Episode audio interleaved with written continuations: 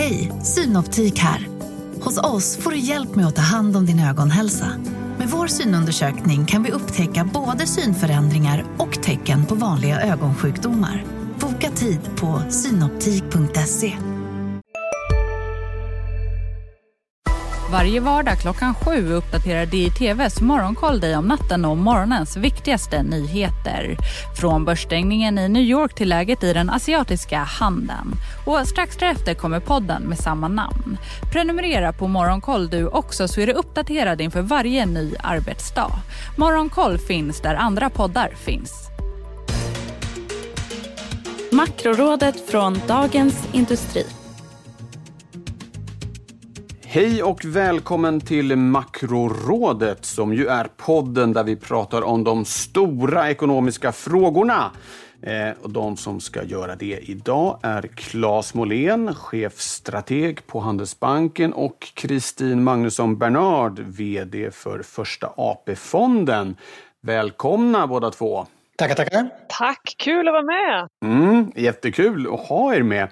Eh, det är som vanligt en mastig agenda. Eh, det kommer att bli spaningar. Vi ska gå igenom begreppet. Eh, men vi börjar med de stora ämnena kan man väl säga.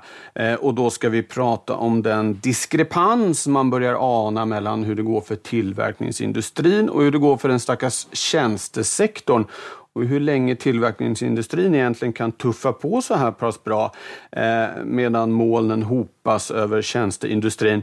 Men allra först så ska vi gå igenom eh, bostadspriserna i Sverige. Det har ju varit en häpnadsväckande utveckling får man säga i år. Eh, och vi fick nya siffror här på morgonen från Hox Value Guard. Och när jag säger på morgonen så menar jag onsdagen den 18 november. Eh, och då eh, visade det sig att priserna har fortsatt stiga i oktober för sjätte månaden på raken. Och jämför man med ett år tillbaka så är villapriserna faktiskt upp över 13 procent nu medan bostadsrättspriserna har gått upp knappa 6. Och det är summa summarum en väldig fart på bostadsmarknaden. Kristin, eh, hur ska man förstå detta i ljuset av eh, att vi ändå befinner oss i en ekonomisk kris och har ganska osäkra utsikter, inte minst på arbetsmarknaden? Är det bara de låga räntorna det handlar om eller är det något annat? Nej, jag tror det är betydligt mycket mer. Och för det första ska man komma ihåg att det är inte alla hushåll som köper bostadsrätter och villor, utan det är hushåll som faktiskt till en rätt stor del har gynnats av den här krisen. Inte nog med att jobben för den här gruppen antagligen har varit rätt så säkra. Det är också så att de låga räntorna som du sa hjälper till. Vi har slopade amorteringskrav. Vi har en börs som har gått jättebra och vi vet att särskilt för de dyrare objekten så finns det samvariation då mellan bostadspriser och börs. Sist men inte minst är det här de resursstarka hushåll som inte kan spendera på annat. De tillbringar mycket tid hemma, de åker inte på vare sig solsemester eller fjällsemester. De kanske till och med har skaffat en coronavalp och allt det här talar för att de vill ha mer yta och de har pengar att betala för det. Ja, okej. Okay. Claes, din syn på det här? Ja, men jag tycker Kristin gick ju igenom egentligen en heltäckande eh, argumentationslista eh, som jag absolut instämmer i. Möjligtvis kan man tillägga, om man tittar liksom på hur, hur börsen och riskfyllda tillgångar har agerat under de senaste ja, decennierna egentligen. Man har ju från investerarens sida vant sig vid att eh, det, det som en gång i tiden kallades för en Greenspan put, nämligen att centralbanken alltid kliver in och sänker räntan om börsen faller. Det blev ju sen en Bernanke put och en Yellen put och sen en Powell put. Det vill säga att man, man är alltid skyddad som investerare om man, om man tar risk. Det är i alla fall tror jag många i marknaden som, som har den inställningen. Man har tvingats ha den inställningen. Kanske så kan även boköpare liksom ha fallit in i det tänket. För att vi, vi ser ändå om vi blickar bakåt att trots att man har varnat för fallande bopriser under många år i Sverige, såklart på grund av att priserna har stigit väldigt mycket, så har ju varje boprisfall, för vi har faktiskt haft några sådana, blivit mildare än man har fruktat. Och då kanske det är så att man på samma sätt som investerare på finansiella marknader har liksom vant sig vid att alltid bli räddare så kanske boköpare tänker att ja, men hur illa kan det bli? Alltså, det kommer alltid komma någon som räddar oss om priserna skulle falla. Så att kanske riskaptiten också har bidragit till att, att, man, att man köper i den här miljön. Ja, eh, Kristin, hur, hur eh, viktig komponent skulle du säga att det här är att, att bostadsmarknaden har hållit upp, inte bara hållit uppe bra, utan att faktiskt att priserna har, har stigit för det allmänna så kallade sentimentet. Eh, på det hela taget har ju ändå den svenska ekonomin klarat sig bättre än många befarade i våras. Är det här en pusselbit i det? Ja, men det tror jag absolut och precis som Claes också säger så finns det ett antal faktorer som förstärker varandra och då erbjuder en uppåtspiral kan man ju säga. Även om vi vet då att mycket service och tjänster och så vidare har det jättetufft så har ju andra delar av hushållens konsumtion gått väldigt, väldigt bra och då förstås särskilt allt sånt som gäller hemmafix och så vidare. Och känner man sig rätt trygg, ja men då konsumerar man mer, man är villig att ta risk och så, och så kommer den där eh, goda spiralen igång igång. Och nu kan man väl snart börja får vissa tecken här på att det finns en och annan beslutsfattare som tycker det här börjar bli lite väl positivt. Erik Thedéen, generaldirektör för Finansinspektionen, var ju till exempel ute igår och sa att de här slopade amorteringskraven, de kommer återinföras till sommaren om inte det är så att det är en brinnande kris. Eh, jag tror inte han just använde uttrycket brinnande, men det gör ju att vi kan se ännu mer support för bostadsmarknaden i närtid. För vet man att kraven kommer tillbaks, som jag personligen tror har varit viktiga, så vill man ju förstås köpa innan det här träder i kraft igen. Ja, Claes, eh, återinförda amorteringskrav är en faktor. Den stora frågan annars är ju vad är det som skulle sätta stopp för detta eller till och med få det att förbytas i en nedgång på, på eh, bostadsmarknaden. Är, är det arbetsmarknaden man ska titta framförallt mot då? För, för på räntesidan verkar det ju inte aktuellt att någonting kommer hända på ett bra tag. Nej, men det är klart att skulle vi få en bredare försvagning av arbetsmarknaden, det, det har ju inte vi i korten, men skulle den äga rum så i slutändan kan ju inte hushållen köpa bostäder om de inte har ett jobb. Så den blir ju väldigt eh, liksom påverkande. Men tror ju fortfarande att räntebenet, även om det, vi spår inte och det är få som spår någon större förändring där, så är det ju lite samma situation. Nu gör jag parallellen här till, till börsen eller till riskfyllda finansiella marknader. att Även om man tycker att prisuppgången har varit kraftig, även om man tycker att nivån är obehagligt hög, så är det ju fortfarande så att hushållen lägger förhållandevis lite av sin inkomst på räntekostnader. Och det är lite grann samma perspektiv som att, att tittar vi på avkastningen på börsen, direktavkastningen till och med, är ju den förhållandevis hög jämfört med vad räntemarknaden erbjuder. Så det är det här enorma gapet fortfarande mellan allting, all, all typ av risk och jämföra det inte bara med rådande räntor just nu utan också det som räntemarknaden spår ska gälla under många, många år framöver. Så det, det, krävs ganska mycket ränteuppgång tror jag för att, för att bilden ska ändras men det är ju fortfarande ränte, räntebiten som, som håller i framtiden här skulle jag säga. Kristin, ja. innan vi rundar av här, bara din syn på vad, vad är det som skulle kunna sätta stopp för det här? Kan det rent av vara så att eh, en återgång till en mer normal ekonomi när man åter kan lägga pengar på exempelvis resor. Skulle det kunna vara något som faktiskt får, får bostadsmarknaden att lugna sig lite? Det, det tror jag absolut. Och jag tror också att eh, lite beroende på hur det spelar ut med hemarbete och så vidare som vi har pratat om många gånger tidigare så kommer man ju fundera på hur mycket man använder det där jättehuset eller, eller vad man nu har köpt och kanske fundera på framåt. Och då blir ju igen tidsperspektivet med, lång, med räntorna som Claes är inne på där vi ser en ganska cementerat låg ränta flera år framöver viktig för det är väl någonstans kring var fjärde, femte år tror jag någonting sånt som, som stocken omsätts. Så att det betyder att det kan vara en period där det blir lugnt och sen en svagare utveckling, men ingen krasch. Bra. Och då vill jag ställa en sista fråga till er båda på detta eh, tema. Eh, ni får svara eh, med i princip ett ord och frågan är, är bostadspriserna högre om ett år än de är idag? Klas, ja eller nej? Ja, något. Kristin? Ja, betydligt nej. Något, jag måste ju säga något annorlunda för det ska bli någon sport här. Ja, Okej, okay, det är bra. Tack ska ni ha. Eh, då går vi vidare till eh, Eh, dagens andra huvudämne och som jag sa så ska det handla om den här, det här gapet kan man väl säga som har öppnat upp sig mellan tillverkningsindustri och eh, tjänstesektorn. Eh, vi vet ju alla att eh, det som ibland kallas kontaktnära branscher har det väldigt kämpigt just nu av lätt insedda skäl. Samtidigt så har ju tillverkningsindustrin gått överraskande starkt egentligen ända sedan sommaren. Hela vårraset var ju inhämtat här för någon, någon månad sedan och tittar man på exempelvis inköpschefsindex så ser det ju betydligt bättre ut för, för tillverkningssektorn. Eh, samtidigt Claes, så är ju ekonomin en helhet och eh, att bara dunka ut eh, eh lastbilar och eh, verktyg eller vad man nu eh, sysslar med eh, funkar ju inte i längden om så att säga, den andra motorn eh, står i princip still, det vill säga tjänstebenet som ju dessutom är en större del av de allra flesta ekonomier. Eh, hur länge kan vi se att den här tudelningen fortsätter? Ja, alltså till att börja med får man säga att industriproduktionen, om vi utgår från den delen av ekonomin, är ju inte, i de flesta områden i alla fall av världen, så det är inte tillbaka till den nivån som rådde före pandemin. Men den är ju betydligt närmare än vad vi trodde i våras, så det har gått snabbare att rekulera.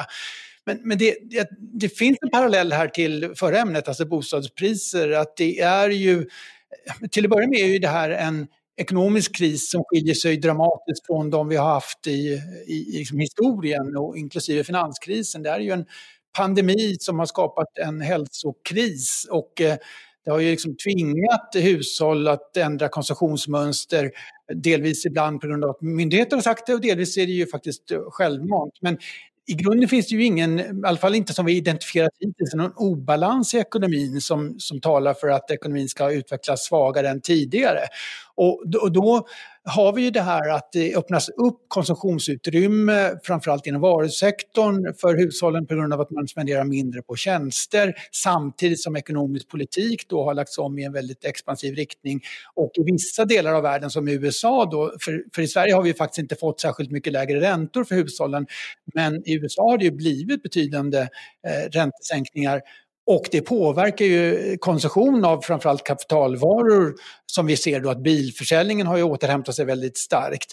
Så att det, jag tycker det finns en logik, det, vi har den här tudelningen mellan de sektorer som har drabbats hårdast, alltså typiskt då besöksnäring, hotell och restaurang.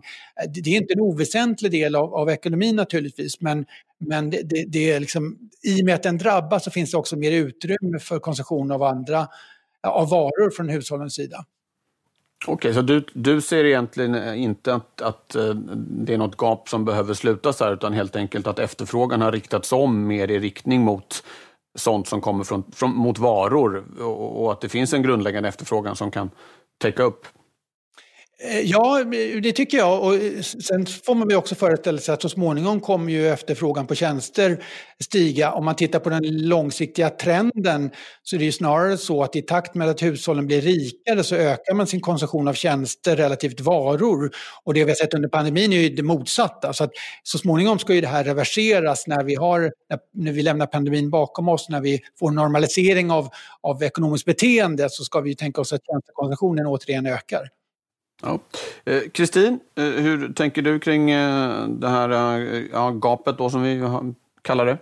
Nej, men apropå det här gapet så är det ju även så att de politiska stödåtgärder som har funnits eh, av olika slag och andra större politiska initiativ ganska unikt gynnar tillverkningsindustrin som många varit inne på. Det är allt ifrån permitteringsstöd till att det är företag som antingen har ganska mycket eh, egna likvida medel eller haft ganska lätt att få lån för det är oftast lite större företag det handlar om eller som befinner sig i någon slags leverantörskedja. Eh, på toppen av det ska vi inte glömma att till exempel eh, sjösattes ett jättelikt frihandelsavtal här i dagarna som omfattar uppemot nästan en tredjedel av världens befolkning. Så att många av de här farhågorna, det har, det har varit lite eh, en trend mot minskad globalisering ett tag, inte minst på grund av den utgående amerikanska administrationens inställning. Och en del av det där kommer ju ligga kvar, men vi ser också rätt mycket tecken på att det sluts frihandelsavtal mellan parter där inte då till exempel USA är med, utan mer bilaterala avtal. Och det är klart att det stödjer tillverkningsindustri också.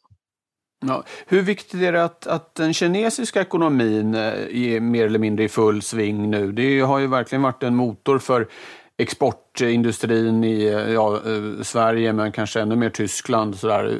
Eh, den, den, den pusselbiten finns ju faktiskt där nu, vilket den inte gjorde i början av året.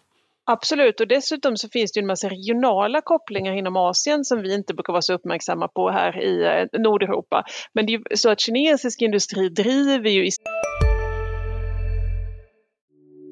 Hej, Ulf Kristersson här. På många sätt är det en mörk tid vi lever i. Men nu tar vi ett stort steg för att göra Sverige till en tryggare och säkrare plats. Sverige är nu medlem i Nato. En för alla, alla för en. Har du också valt att bli egen? Då är det viktigt att skaffa en bra företagsförsäkring. Hos oss är alla småföretag stora och inga frågor för små. Swedeas företagsförsäkring är anpassad för mindre företag och täcker även sånt som din hemförsäkring inte täcker. Gå in på swedea.se företag och jämför själv. sin tur väldigt mycket av utvecklingen i andra asiatiska ekonomier och det där är ju en väldigt stor del av världsekonomin.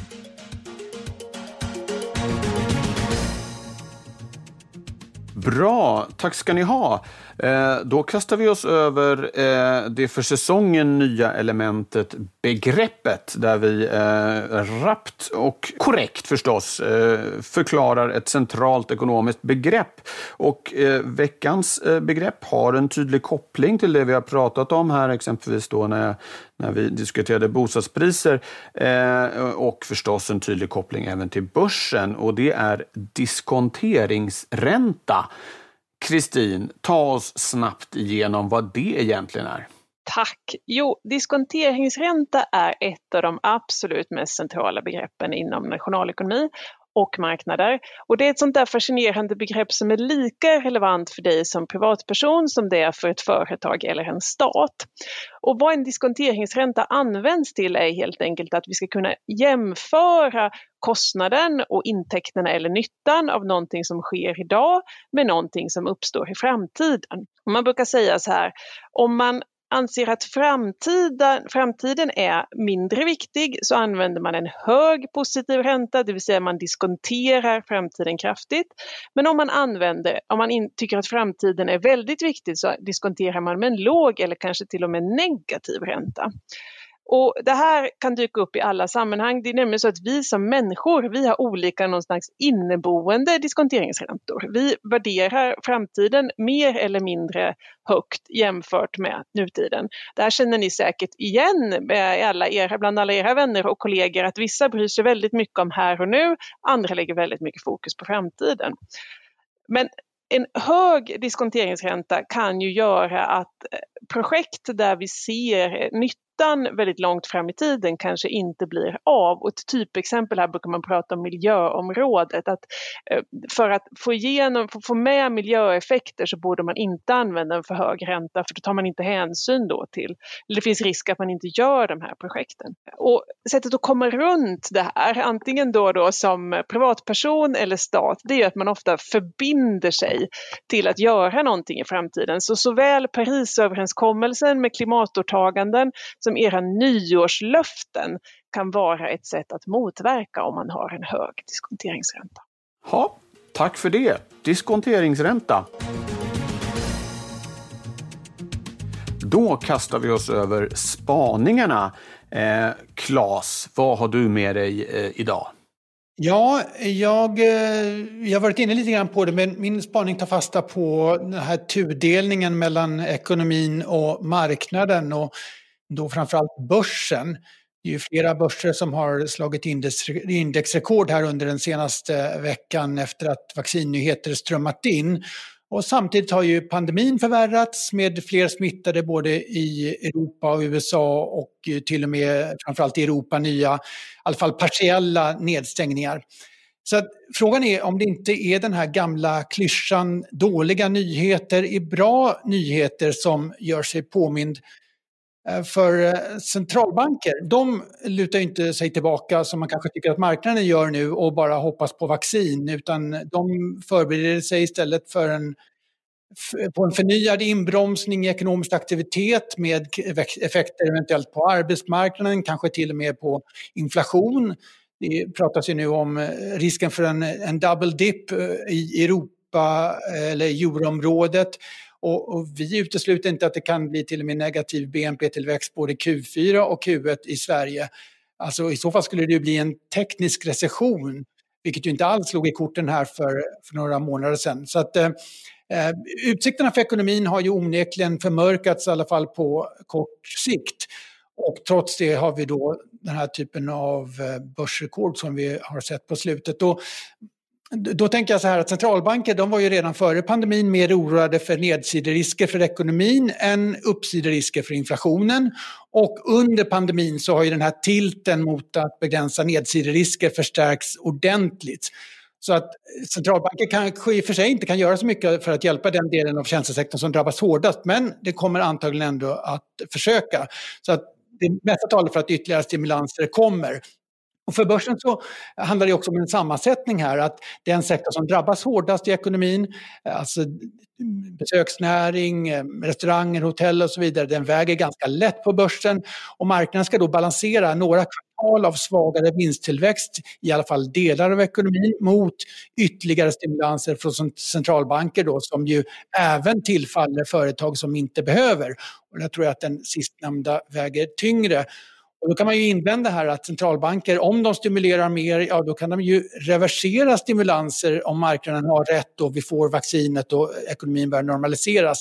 Det är ju det här som är, är lite av problemet och framförallt när det gäller den typen av stimulanser som är mest populära nu med QE, alltså att använda balansräkningen och köpa tillgångar som ju centralbanker gör i stor omfattning. Att även om man agerar då på en ganska kort sikt och köper till exempel obligationer så har det visat sig att de tenderar att ligga kvar på balansräkningen långt efter att den negativa nyheten har passerat. Så att man liksom permanentar egentligen stödet på ett sätt som, som jag tror också påverkar marknaden väldigt eh, positivt. Så att eh, därför kanske det är mer logiskt än någonsin att eh, det som kan ses som dåliga nyheter för ekonomin i själva verket är bra nyheter för finansiella marknader och eh, börsen. Jaha, Kristin, eh, det det här dåliga nyheter och goda nyheter pratades det mycket om under, under finanskrisen. Just den mekanismen som, som Claes eh, lyfter här, att det får centralbanker och särskilt den här vändan kanske även regeringar att, att agera. Är, är vi tillbaka i det nu? Eller har vi aldrig lämnat det kanske? Jag, jag, tror inte vi har lämnat den världen men det som är fascinerande är att vi alltid hittar nya versioner och nya variationer och innovationer på den. Och just det tänkte jag spana lite kring det här. Vad är då nästa steg i det här?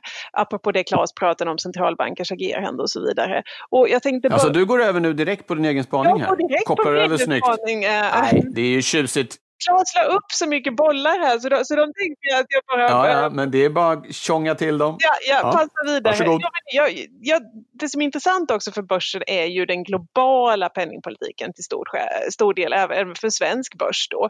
Så jag tänkte börja i USA, röra mig vidare till euroområdet och landa på, äh, i Stockholm och förstås närmare bestämt Brunkebergstorg och Riksbanken.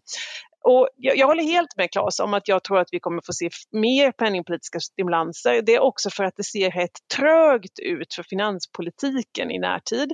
I USA är det på grund av den politiska situationen och i euroområdet är det då den här räddningsfonden som har stött på patrull sen vissa länder motsätter sig att man behöver följa lag och rätt för att få del av de här pengarna. Men det, det som händer här nu är ju att man alltid letar nya varianter eller twist på varianter. Och just någon typ av det som kallas Operation Twist tror jag vi kommer se i USA. Det det handlar är rätt mycket om att försöka pressa ner långräntor. Eh, till viss del mot bakgrund av att långräntor stack iväg uppåt här, inte på något vis på en, till nivå som man kan tycka utifrån fundament tillverkningsindustri och så vidare som vi just har pratat om som skulle kunna anses vara för högt. Men man vill ju undvika en åtstramning då via att, att längre räntor sticker iväg. Så vi kan nog definitivt förvänta oss lite nedpressning där och kanske till och med någon form av lite mer kontroll över räntekurvan, sån här yield curve control om, om, om det fortsätter lite längre. Ska bara, eh, operation Twist då, det betyder alltså att, att eh, det brukar, Federal Reserve brukar man tänka då att, att de lägger större tonvikt på köp av räntepapper med långa löptider och lite mindre på korta löptider. Eh, ändrar komponeringen så att säga. Precis, och det här kan ju bli särskilt verkningsfullt i USA då som är en ganska marknadsberoende system.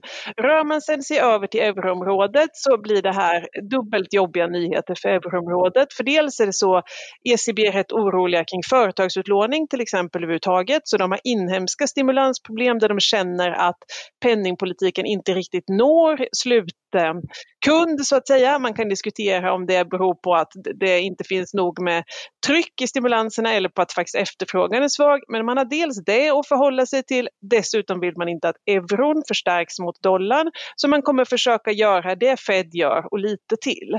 Eh, och vad är då lite till för euroområdet? Ja, men det kan handla om mer typer av direkt företagsstöd. Antingen så eh, är det så att man genom banksystemet säger vi erbjuder likviditet billigt om ni, vi kan vara säkra på att ni lånar vidare till företag. Eller så börjar man experimentera med någon typ av direkt företagsutlåning som också Fed har gjort med lite tveksamt resultat. Men summan av kardemumman mer stimulanser även där. Och det sätter ju Riksbanken i ett lite trixigt läge för att Riksbankens köp av företagsobligationer, inte minst, men även bostadsobligationer har varit omdiskuterade, både utifrån om de är effektiva och om de ligger inom Riksbankens mandat. Och det gör att jag tror det blir svårt att matcha den här takten i stimulansen. Även om vi nog får lite ytterligare QE då, lite ytterligare tillgångsköp på Riksbanken här i närtid, så betyder ju det att den här trenden av något stramare svensk penningpolitik än omvärlden antagligen fortsätter och därmed en starkare krona. Men ingenting som inte även där har en twist. I närtid lite mjukt besked från Riksbanken och lite pensionsflöden, förstås något som ligger mig varmt om hjärtat, kan ge lite kronförsvagning. Just det. Jaha, eh, eh, Claes, eh, nya varianter från centralbankerna som sätter eh, Riksbanken eh, under press via kronkursen då kanske man ska säga. Är det någonting du eh, ser framför dig också? Ja, men jag, tror det. Riksbanken har ju en inte helt obekant mix av faktorer att ta hänsyn till. Eh, och eh, det är ju både då en, krona som ju redan har förstärkts jämfört med Riksbankens prognos, men sen har ju Riksbanken också det här svaga kvartal att, att se fram emot, men också rimligtvis förväntningar att eh, bland annat ECB ska göra mer. Så det där brukar ju leda fram till att Riksbanken också känner sig pressad att agera med, med penningpolitiken på något sätt. Just det. Bra, vi ska väl säga att det här nästa ECB-möte, om jag inte minns fel, är 10 december och det har varit ganska tydlig signalering om att då kommer det nya stimulanser. Så att eh, 10 december kan man ju skriva upp i sin almanacka om man, eh, om man vill. Eller så kan man följa Dagens Industri bara, då får man reda på allt det där. Eh, hörni, vi närmar oss slutet och eh, vi ska få veta vad som är veckans viktigaste, alltså vad man absolut inte får missa den allra närmaste tiden. Och Claes, det är du som eh, står för, för det. Varsågod. Ja, men vi har väl egentligen redan varit inne på det eftersom jag tycker ändå att Riksbanken måste ses som veckans viktigaste. Då blickar vi faktiskt en dryg vecka framåt. Nu träffas de förvisso på onsdag nästa vecka men beskedet kommer ju faktiskt först på torsdag förmiddag. Men eh, det är ju ändå som riksbanksnörd någonting man ser fram emot och eh, det, se hur de har paketerat eh, eventuellt nya åtgärder men framförallt hur de kommunicerar kring den ganska annorlunda bild man ändå har framför sig när man när man möts nästa vecka. Men eftersom vi har pratat om det så vill jag också bara slänga in att man ska ha koll på måndag så kommer ju inköpschefsindex eh, från hela världen, men där kanske det är mest intressant att se just apropå tjänstesektorn, vad som händer där i eh, Europa. För där har vi ju redan tidigare sett en inbromsning och det är väl inte orimligt att gissa att den där kommer att förstärkas i och med de nedstängningarna som har ägt rum här under de senaste veckorna. Just det, det blir de här preliminära inköpschefsindexen allra först ut. Eh, indexet för, för november eh, som ju verkligen är den mörka månaden eh, hittills. Hoppas att det blir den mörkaste också, att det blir lite ljusare sen. Men, men det, det blir ju såklart högintressant. Vad bra, då har vi inköpschefsindex på måndag och Riksbanken 9.30 på torsdag. Claes och Kristin, stort tack för att ni var med och delade med er av era klokskaper. Tack också alla som har lyssnat. Makrorådet är tillbaka igen om två veckor. Eh, men det finns många andra poddar man kan ta del av under tiden. Eh, jag tänker då i första hand på dem från Dagens Industri. Eh, dagligen finns exempelvis Ekonomistudion. Det finns också Digitalpodden om man är intresserad av den delen av ekonomin. Och varje fredag kommer Analyspodden som går igenom det viktigaste som har hänt på finansmarknaderna. Men nu vill jag, Viktor Munkhammar, eh, tacka alla som har lyssnat och önska en eh, fortsatt trevlig vecka och håll er friska för allt i världen. Hej då! Makrorådet från Dagens Industri. Podden klipps av Umami Produktion. Ansvarig utgivare Peter Fällman. Hej! Andreas Johansson på DIs nyhetsmagasin Ekonomistudion här. Vi fördjupar oss i de viktigaste frågorna och möter Sveriges makthavare inom ekonomi och politik. Ekonomistudion finns där poddar finns varje dag klockan 16.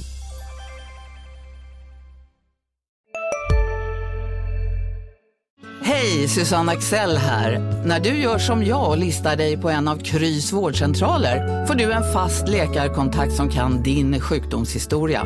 Du får träffa erfarna specialister, tillgång till lättakuten och så kan du chatta med vårdpersonalen. Så gör ditt viktigaste val idag, lista dig hos Kry. Ni är med om det största. Och det största är den minsta. Ni minns de första ögonblicken. Och den där blicken gör er starkare. Så starka att ni är ömtåliga. Men hittar trygghet i Sveriges populäraste barnförsäkring. Trygg Hansa. Trygghet för livet.